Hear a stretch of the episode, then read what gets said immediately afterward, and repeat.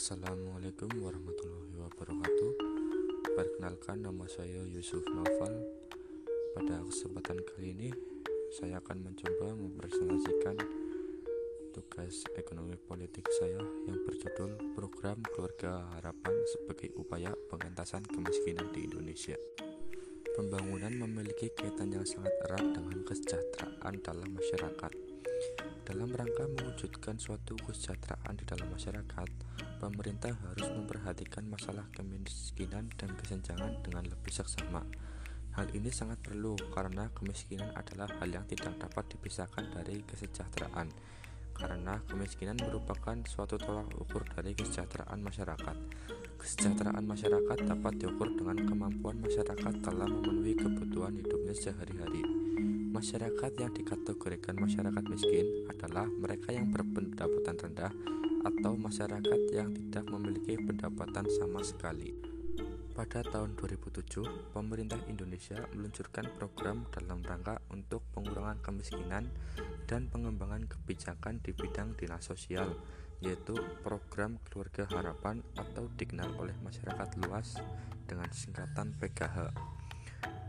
Program bantuan yang berupa uang tunai ini telah diterapkan oleh beberapa negara dan berhasil dalam mengurangi kemiskinan di negara yang menerapkan program ini.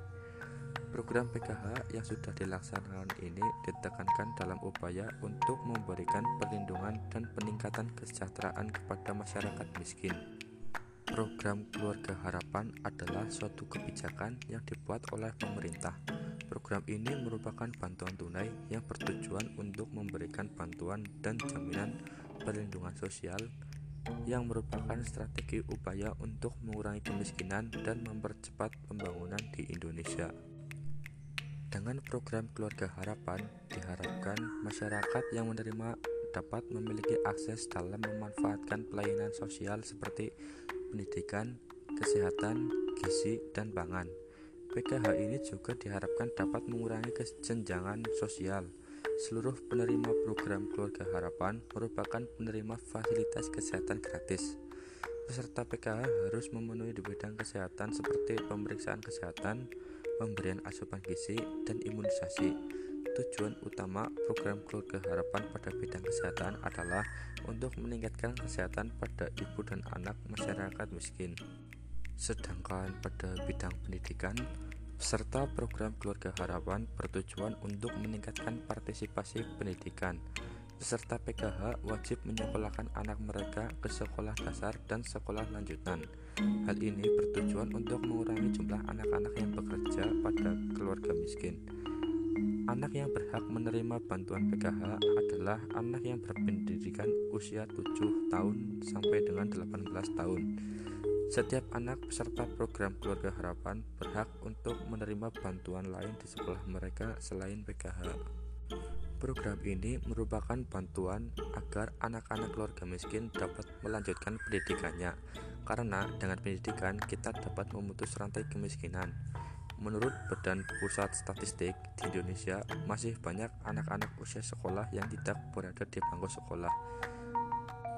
Sebagian dari mereka yang tidak berada di bangku sekolah banyak yang bekerja dan membantu orang tua mereka untuk memenuhi kebutuhan keluarga mereka sehari-hari.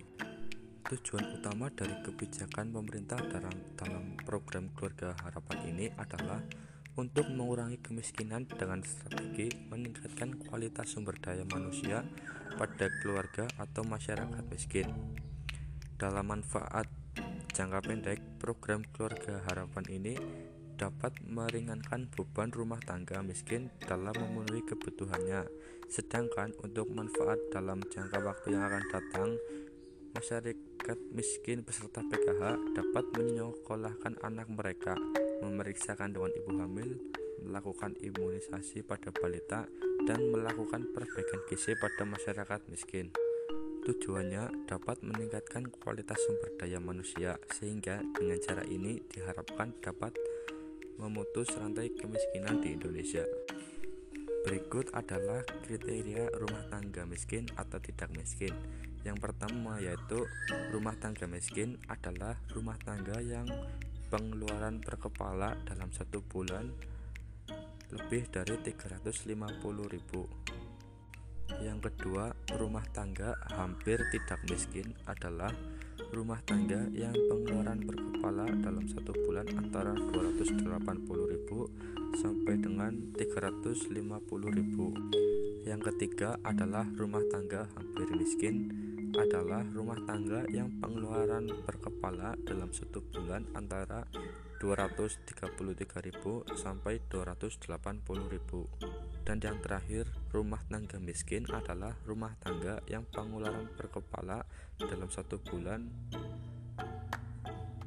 di angka sekitar 233.000. Program Keluarga Harapan harus dilakukan secara teliti agar tidak terjadi kesalahan di dalam melakukan pendataan sehingga tidak terjadi kesalahan yang berakibat bantuan PKH ini tidak tepat sasaran karena program keluarga harapan ini diberikan kepada rumah tangga miskin yang benar-benar mereka sangat membutuhkan bantuan ini.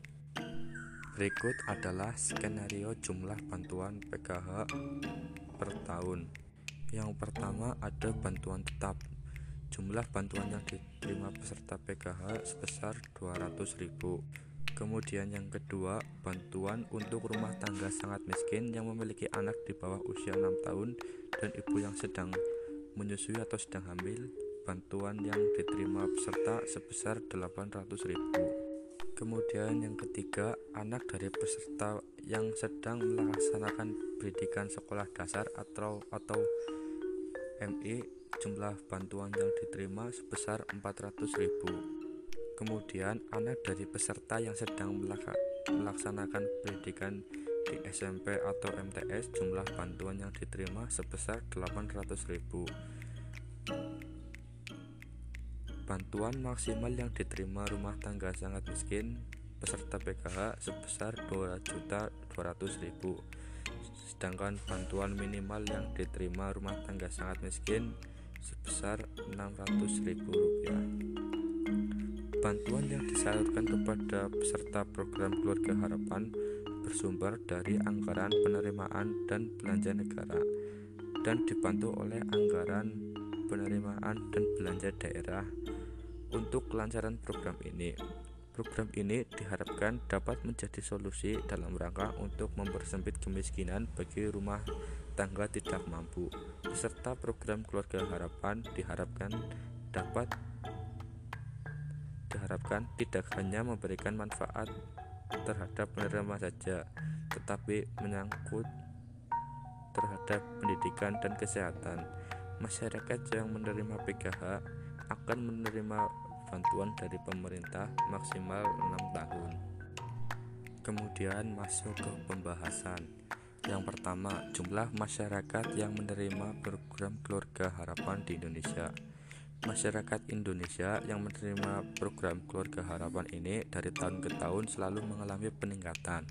Hal ini menunjukkan keseriusan pemerintah dalam memutus mata rantai kemiskinan di Indonesia. Pada tahun 2015, jumlah penerima di Indonesia sebesar 3,5 juta. Pada tahun 2016, jumlah penerima sebanyak 6 juta. Pada tahun 2017, jumlah penerima 6,2 juta. Pada tahun 2018 jumlah penerima 10 juta. Dan 2019 jumlah penerima PKH sebanyak 10 juta. Bahkan di tahun 2020 ini dengan adanya pandemi COVID-19 ini pemerintah berencana menaikkan jumlah penerima program keluarga harapan menjadi 15 juta penerima kepada masyarakat yang terdampak atau masyarakat lapisan ekonomi bawah. Kemudian yang kedua, implementasi program keluarga harapan di Indonesia.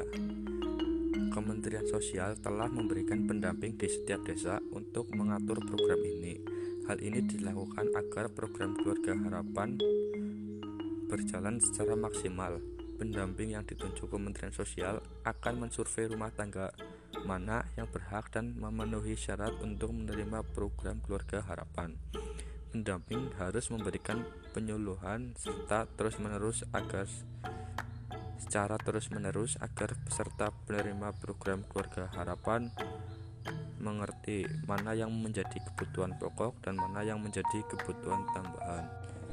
Bantuan yang diterima oleh peserta harus digunakan untuk meningkatkan kualitas SDM, bukan hanya digunakan untuk kebutuhan sendiri.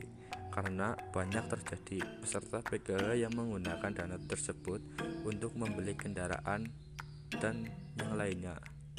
Pendamping juga diharapkan bisa membantu rumah tangga sangat miskin, terutama membantu dalam mengakses pendidikan untuk anak peserta PKH yang putus sekolah dan ingin meneruskan pendidikannya ke tingkat atau jenjang yang lebih tinggi. Dengan cara ini diharapkan dapat meningkatkan pendidikan pada anak-anak rumah tangga miskin.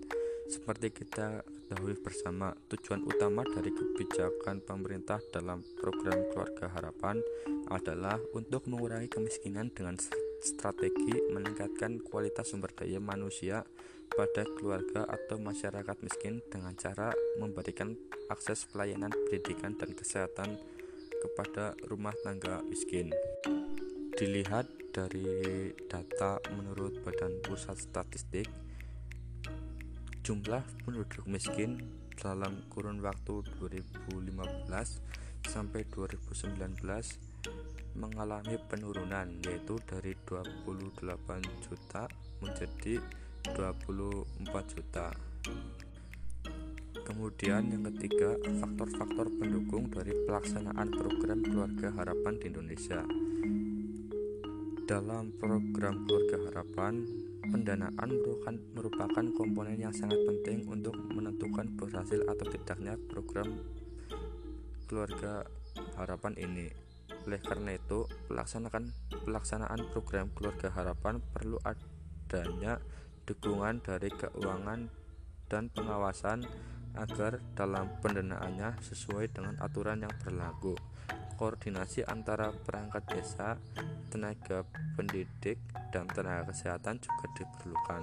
Dengan cara ini diharapkan dapat meningkatkan kualitas hidup rumah tangga miskin dan memutus mata rantai kemiskinan di Indonesia.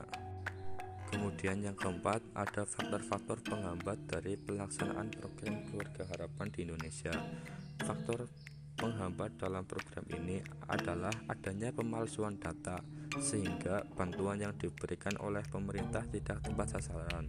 Selain itu, banyak rumah tangga miskin penerima program Keluarga Harapan yang menggunakan bantuan ini tidak sesuai dengan tujuannya.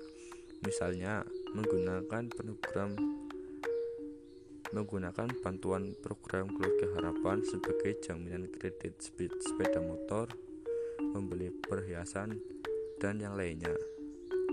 Sekian presentasi dari saya. Jika ada kesalahan, mohon maaf. Wassalamualaikum warahmatullahi wabarakatuh.